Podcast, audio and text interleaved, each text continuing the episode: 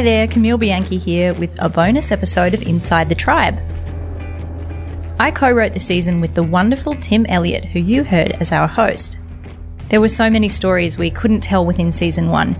We just didn't have the time, and the truth is, many members' experiences ran parallel with Mark and Rose's, and we would have needed three hours an episode. But some things we just couldn't leave on the cutting room floor. And this story? Well, it's from very recent history. It's about one of the founding families of the 12 tribes and how they went from devout to out in just a few years. Let me take you back a short time ago to May 2022.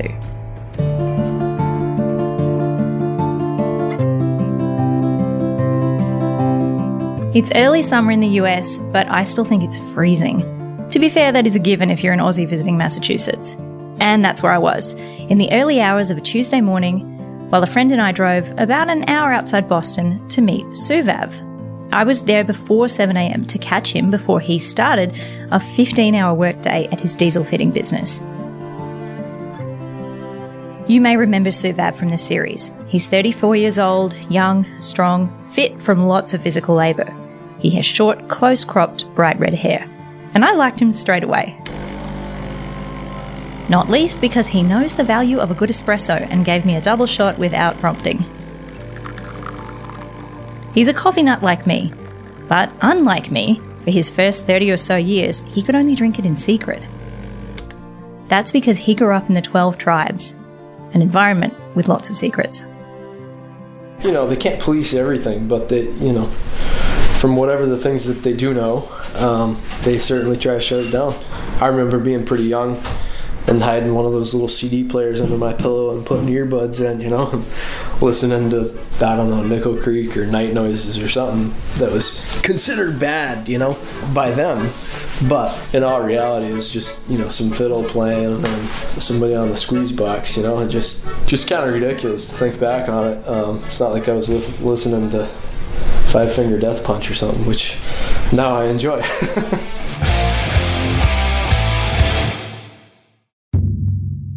Suvav and his siblings, including his sister Rivkah and youngest brother Oz, are the descendants of one of the group's founding members. It was early days in the 70s when David decided to join Gene Spriggs in his mission. And it was David who set up the Common Sense Soap Factory in the 80s in Cambridge, New York. It's now grown to a business, selling its products internationally, including at yellow delis around the globe. After David met and married his wife, they lived with their small children and dozens of others in a beautiful mansion in this outwardly idyllic setting, rolling green acres of farmland for crops and some animals. But the building at Cambridge was difficult to heat, uncomfortable, and despite the high profits of its businesses, including the soap factory and deli, there just never seemed to be enough money to go around. When I was young, my mom used to take me into all kind of thrift stores and stuff like that, and I remember old ladies feeling bad for us or, or me. They thought I was a girl because I had long hair, um, which also really drove me nuts. We were definitely like very, very impoverished, like always hungry. Like I, I hardly ever had enough food. David's kids, now adults, remember working in the tribe's businesses, including the factory their father founded. You know, we were basically forced into slave labor from the time we were able to walk. And I really don't want to sound bitter about any of these things or come off as like, you know, just some extremist in this perspective. But it really is the reality. I've spent the last 10 years of my life just trying to pretend that, you know, it's all in the past, everything's behind me. I don't want to be a victim. I know personally my back was really, really, really hurting uh, doing tree work. It's, it took a toll on my back like nothing else. Um, I hurt myself pretty young in the group. I don't know how exactly, but I know I hurt it. Um, carrying stuff, lifting things probably at a young age before my body was fully developed. Um, and just probably compressed discs or something like that.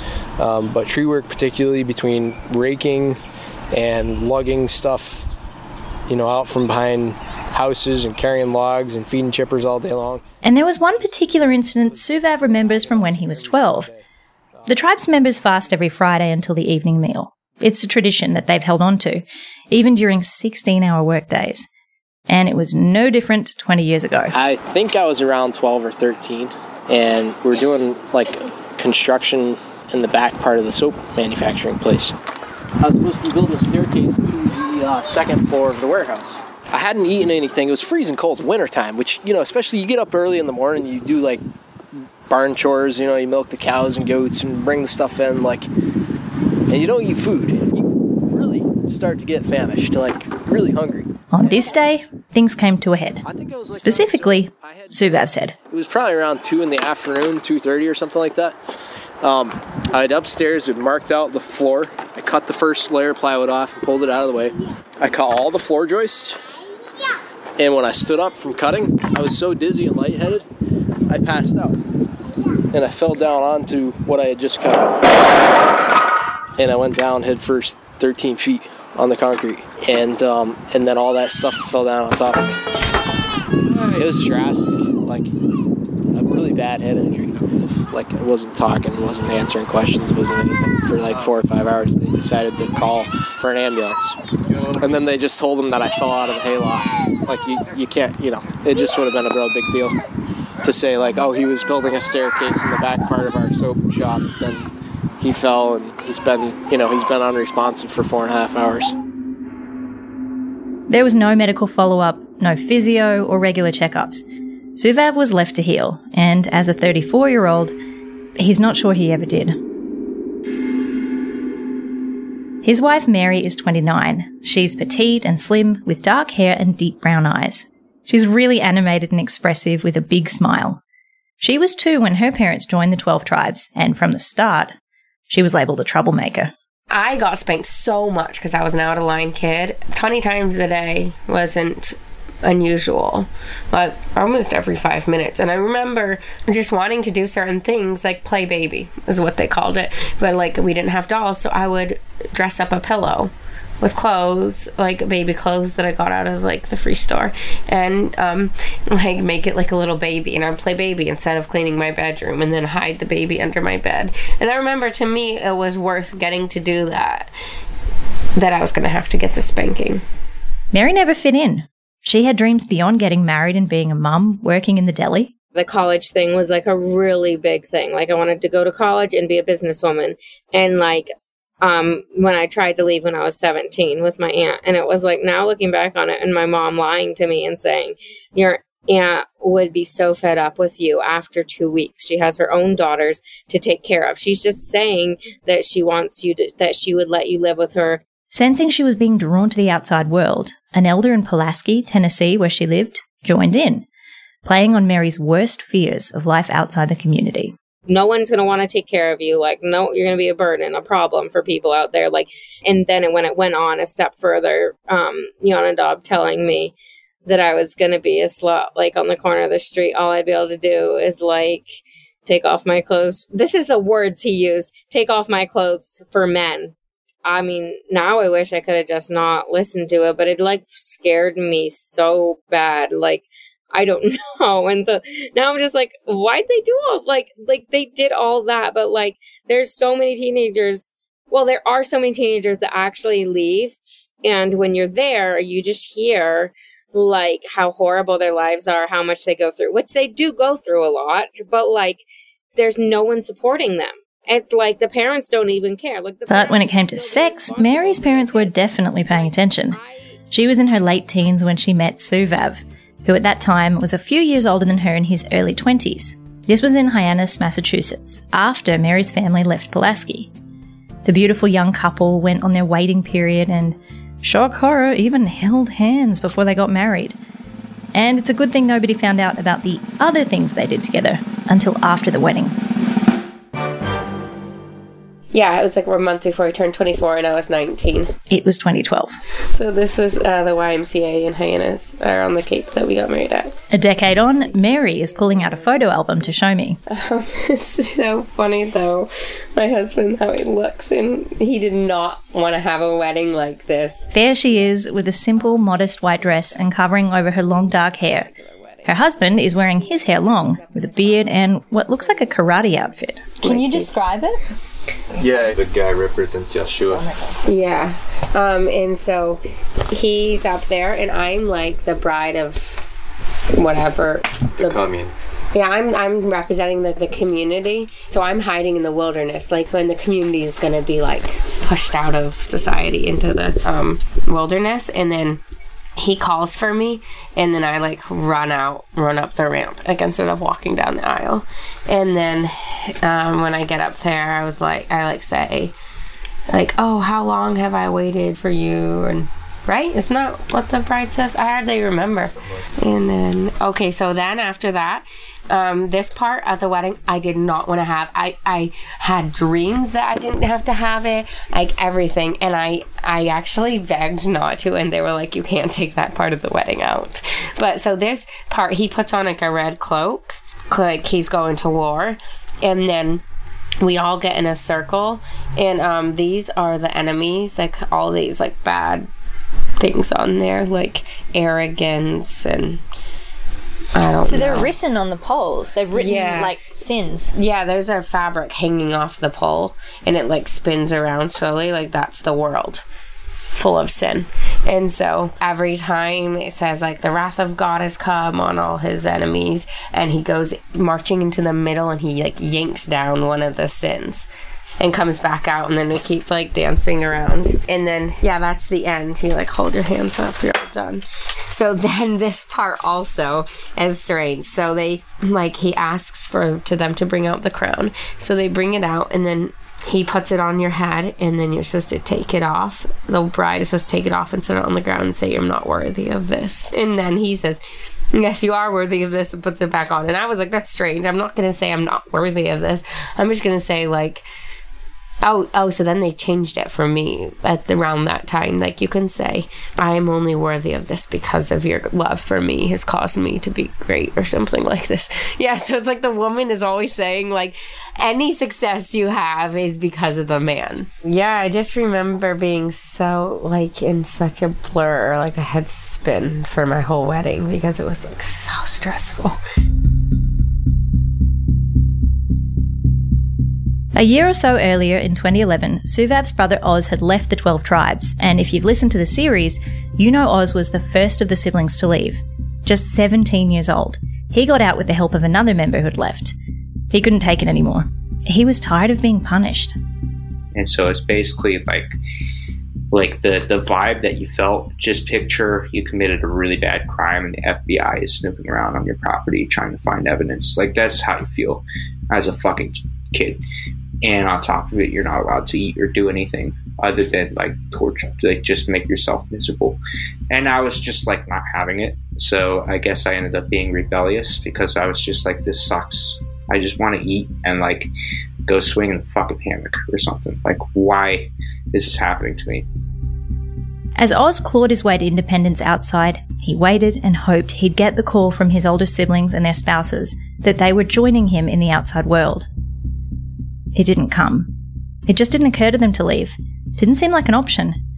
Mary was kept inside, working in the deli.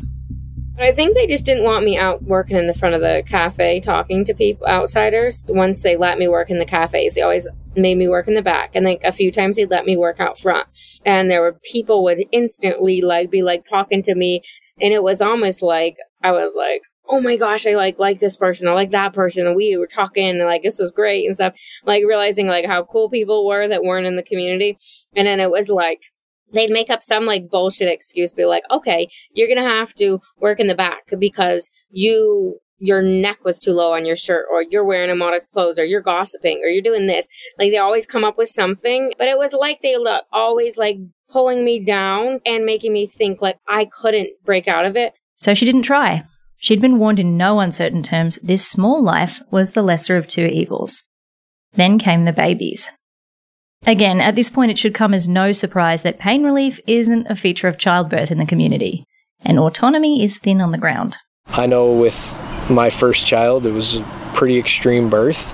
And, uh, you know, when it came time for the second one, uh, my wife really wanted to have him in the hospital. But uh, just the peer pressure involved in doing that and the way you're looked at afterwards, and oh, you don't believe in God and you don't believe in all this. And, you know, like, you don't have any faith to live this life if you're going to go to the hospital to have your baby. it just the birth didn't go great um just because i lost so much blood and i like almost passed out and then um I just, I was horrified. There's so many people at my birth and like so many opinions about everything. Like, or I think her, I don't think her baby's nursing right. Baby number two soon followed. Legally, you can't have someone that's not a midwife come to your house and help you have a baby and them call themselves midwives. So if we're asked, we have to say, "Oh, my husband just delivered our baby," and I just had a bad feeling because someone's baby had just died baby was born, it was blue around his mouth, and they just didn't go to the hospital. Like they just and then they the baby died in its crib. And I know you could have SIDS or something, but like there's obviously something wrong with the baby. So like I was talking to people about it because they said, yeah, it's because she wasn't submissive and supporting her husband. That's why God like killed her baby. Suvav was watching and listening, and Mary knew he was disturbed by how his wife and the other women were being treated. And then I think it just hit him like how messed up it all was. Like, it should be up to him and me what happens with me and my baby. And like, they realized they couldn't force me to do something I didn't want to, but I also didn't know enough to be able to be like, this isn't right. I'm going to a hospital. I don't care what any of you say. So I had him um, at home almost three weeks late. Yeah, he was almost three weeks late, and they finally that they because they had decided that we couldn't do a like water birth some people had done it where they labored in the pool and then had got out and had the baby. And I had my heart set on doing that while I was pregnant. And at the end of the pregnancy, they came home from midnight and said, Yoneq decided that we weren't going to do water births anymore because then that took away some of the pain. That women needed that pain in childbirth. They're supposed to have that pain. Yoneq decided this. Yep. How many babies did he give birth to? None. And his wife didn't even have babies either but I was at such a point that it was horrifying to raise children there, horrifying to give birth there. I just I didn't think I could do it anymore. So when he came out, he was pretty blue. And it was like so scary and I mean, we're we're still doing tests. Like he needs to go to a cardiologist because he there's something wrong with him, so we're trying to figure out what it even is. Which is just so maddening because so when he was born, he was blue and I was like screaming, like when I, because I was on my hands and knees and he got stuck and they're trying to get him out. A couple of years later, Mary was 26, Suvav 31. They were parents of two, with number three on the way. Still devout, following Yoneq's teachings and dedicating their lives to Yeshua. But all that changed in mid 2019. Suvav's father, David, died suddenly, and it had a profound impact on his son. Suddenly, the driving force keeping him and his family inside wasn't there anymore. Suvav wanted out, but he would need his little brother Oz's help. Very stressful. I didn't know how we were going to be able to make things work out on our end. You know, just logistically, financially. Without spare room for a family of five in his own home, Oz organised a truck and living campsite. It was gorgeous. And so, one day in the American summer of 2019, Mary, Suvav, and the kids went camping. And I asked for food money for the weekend for camping. They gave us $40, which was not enough to get like anything. Despite that, to Mary, who'd been working on her feet in the deli, heavily pregnant, this was rare respite from the community and its harsh living conditions. It was highly unusual to be granted time to leave for a break, but as far as she knew, that's all this was a precious weekend with her husband and kids. Only on Sunday night, Suvav told her he didn't want to go back. It hit me like a ton of bricks. Like, there was no choice for me. Like, he chose to leave. I would never go back without him. But then at the same time, I was so relieved because from being just being away for the weekend, I couldn't imagine going back. Like, I was already dreading ever going back there. Like I didn't I don't even want to see the house again. Like it was like so strong with me. And so immediately I was like, "Oh my god, what are we going to do? Like we don't have anything." And he actually had like I don't know, like $900 debt onto his credit card from buying them a new set of like tires or rims for a job he did. Yeah, and I had the $60 from the community for from food money. All the properties are in Brian Fenster's names everything that I ever worked for and my father ever worked for. I don't get to share any of that And So you are turning your backs on people. When they decide to leave, you don't say, "Oh, hey, here's a vehicle. Oh, hey, here's some fuel money. Make, let's make sure your family's fed for a week or two. There's none of that. I mean, you can't talk about love and then redefine what love is without basically invalidating your own words. But then again, you, you just keep spinning this whole religious thing. I feel like in society at large and with religious things, the more people talk and understand things objectively, then some of that mystical stuff loses its like the only grasp that that mystical stuff has is on players that like to play other people. And so if you look at it for what it actually creates and does, it's pretty cold.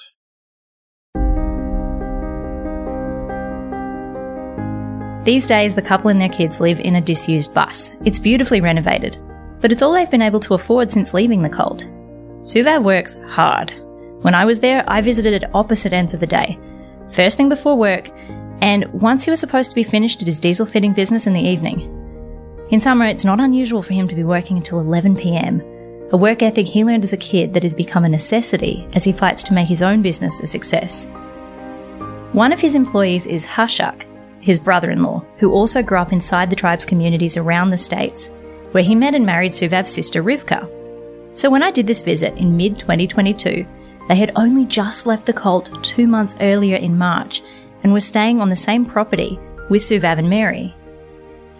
When I came at night, they were setting up a big cookout with a fire and their children playing with their cousins. Good job. All the hot dogs look good, but that ones are gonna burn. So Hashak and Rivkah escaped the community in Pulaski, Tennessee in March 2022. And if you've listened to the season, you know they were left high and dry. No financial records, no map on how to live in the outside world. They couldn't even access their own government issued pandemic relief payments. But what you didn't hear was how Suvav and Oz banded together to free Rivkah and her family from a life they couldn't endure.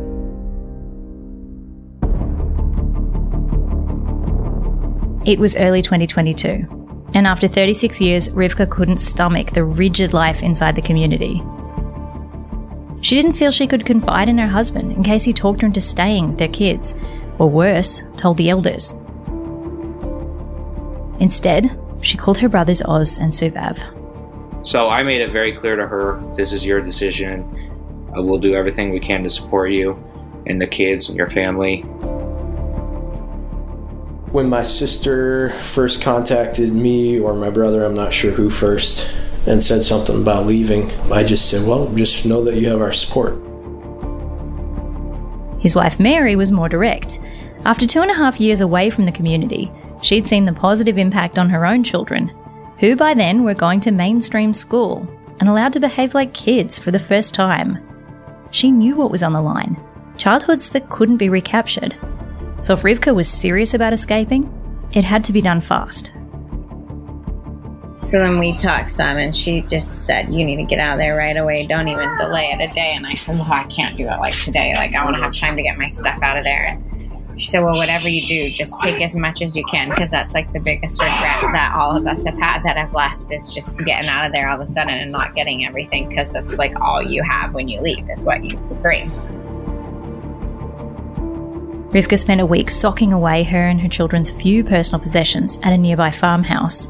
A friend who used to live in the community encouraged her to gradually stash her things there to avoid raising suspicion. I just tried to bring like everything, like all our pictures, all their books, all the notebooks, everything I had, all their clothes of their drawer, towels, just anything I could. If nobody noticed all this that I did this whole time and never like came and talked to me or like visited me in my room, like nobody did that whole week. No one noticed stuff was missing like out of my nothing. Like I was just like that shows that I really don't have friends here. It was pretty intense. Like at nighttime when I would go to sleep, I would like cry and stuff in my bed on the side, but I didn't want Hashak to notice. She waited until her husband was on a weekend work push away from the household and arranged for her brothers to come and pick her and the kids up from the community. It's expensive to drive down there. That's something that we had to cover the cost of. I got to take a week off from work to do it. But the other thing that was just amazing too is to see all the people from my uncles to aunt to people that I live with here, um, people that I work with, just step up and help. You know, give money to them to get started, help us pay for the trip. A lot of genuine people that care about you, and not just care about you and say like, "Oh well, if you need something, you know where I am." That extend a hand, and uh, they the group doesn't. Rivkah and the kids were out for good, and after a couple of hours were already on their way to Massachusetts. And back in Tennessee, when they failed to show up for the evening minha, there were alarm bells. Someone called me and asked me what was going on. And I told him I didn't. I didn't know. Everybody was calling us. My, you know, my mom, my family, a lot of them that are still there, just kind of freaking out immediately right off the bat because she didn't tell anybody that she was going. When he arrived at the house, Hashak saw the closet was empty. He realized what had happened. The elders began to quiz him about his wife's whereabouts. And then they were like trying to get information out of me, and I was like, I don't know. I honestly don't know.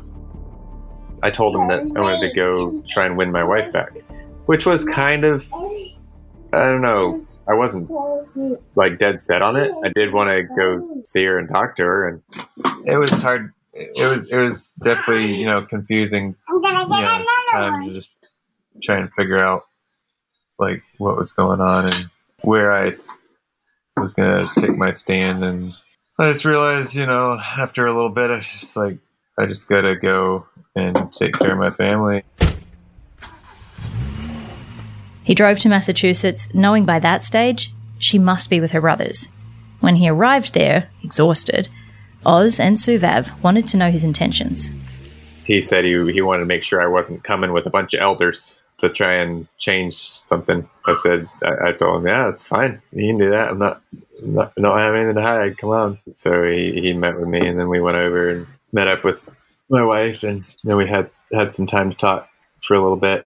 Hashak heard how much life had begun to weigh on Rivkah, her fears, and what she wanted to leave behind. She said that night she was, she was scared that I was just going to turn around, go back or something because I hadn't really made anything clear to her what I was, what my plans were. His brain was working overtime, but he kept arriving at the same conclusion.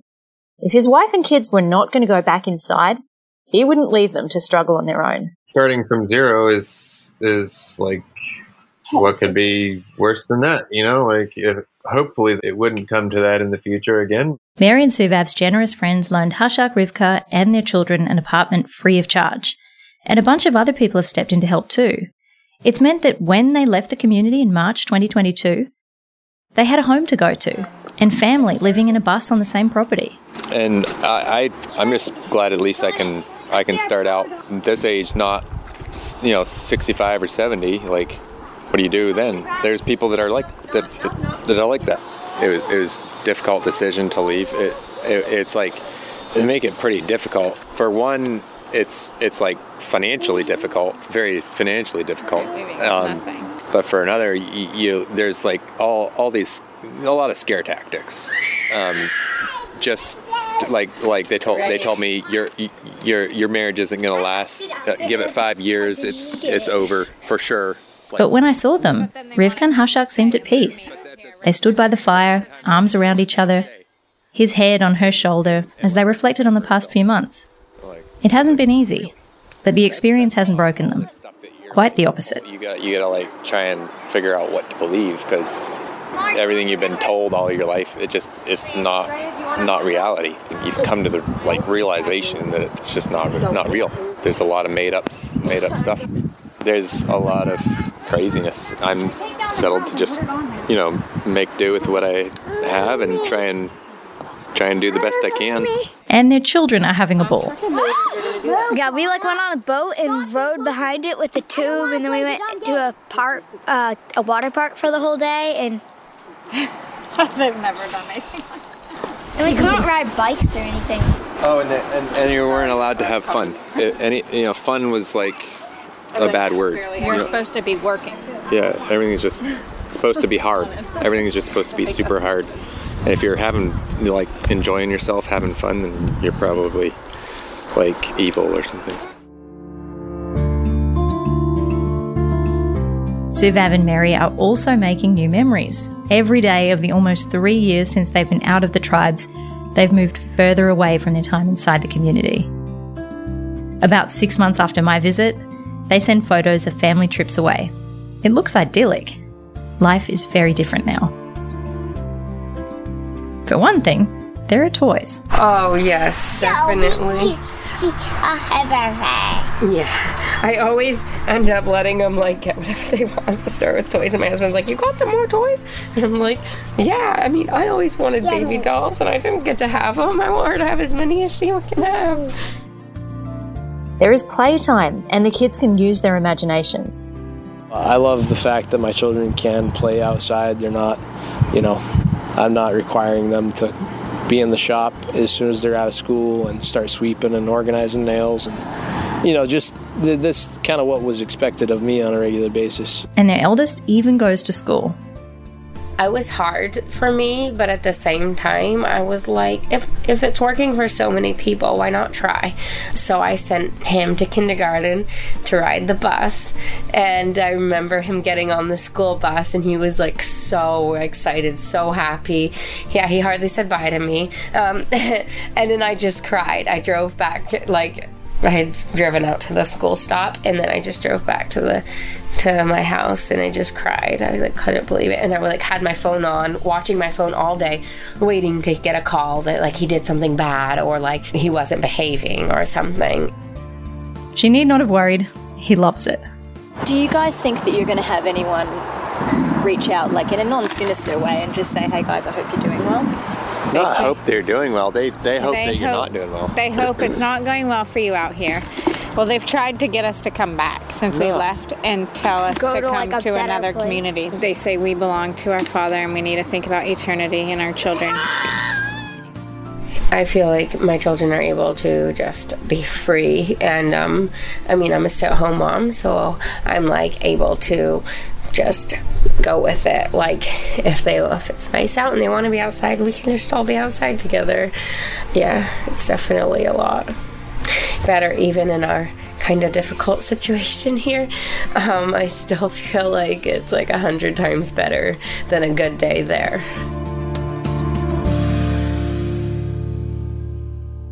I stayed in touch over the months Tim and I were writing the series in 2022. But something that always struck me was this family's story, as far as the cult was concerned, seemed very much up in the air. Three out of four siblings had left the 12 tribes, but one sister was still inside. And her brothers and older sister never gave up hope that she would follow them.